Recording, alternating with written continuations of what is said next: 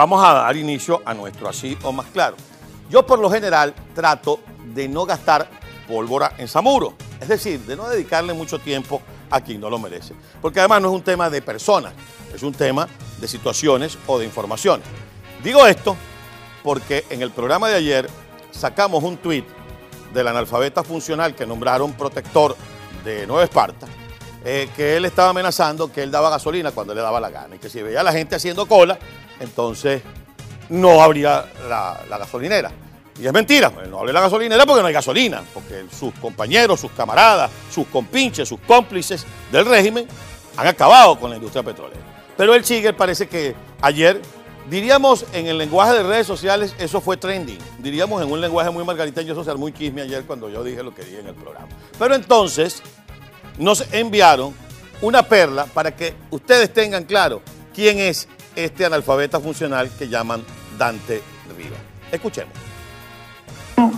Aquellos que tengan la bombonita, bueno, vamos a guardarla para hacer la pasta, para hacer el arroz, pero cuando vayan a hablar caraota o a un grano, bueno, vamos a hacerlo a leña. exactamente. Y así rendimos el gas. Mira, son medidas de resistencia y muy buenas. Inclusive por ahí me enviaron una foto de un reverbero, una, una, una obra de ingeniería extraordinaria hecho con retazos de tubulares una cocina leña, pero un tubular así que tú le metes por un, por un ladito, le metes la leña y te sale el fuego por arriba y, está su, hornilla. No, sí, a mí me han dicho que esos reverberos cocinan rápido. Bueno, yo nunca los he tenido, no, pero...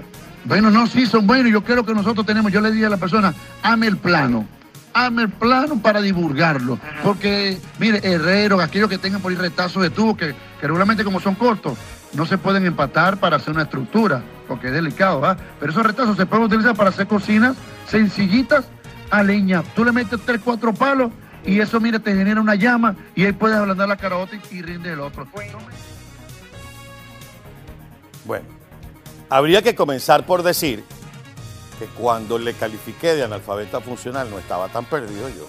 Porque este tipo es tan bruto y tan avanzado que un reverbero que es una cosa del siglo pasado, a él le parece una obra de ingeniería muy avanzada. Vamos a partir de ahí. Pero lo otro es la estupidez de creer que la gente es pendeja, de creer que los margariteños son bolsa.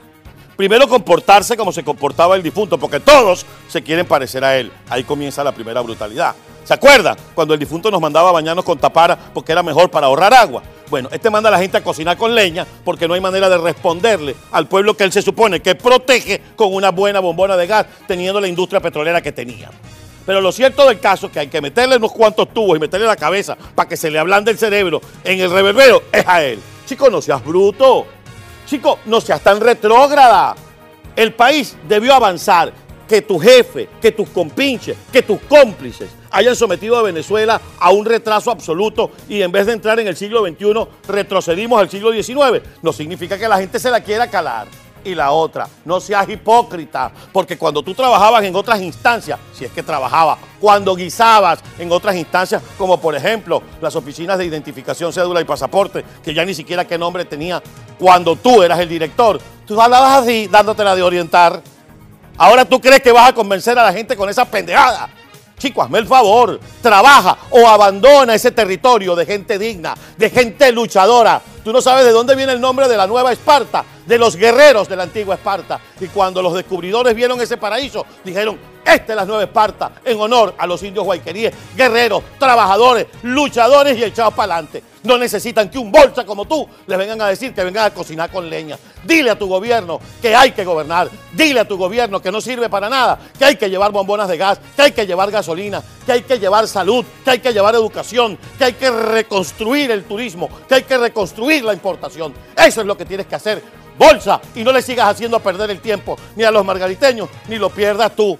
Hazme el favor, mete la cabeza en un reverbero a ver si se te afloja. ¿Lo quieres así o más claro?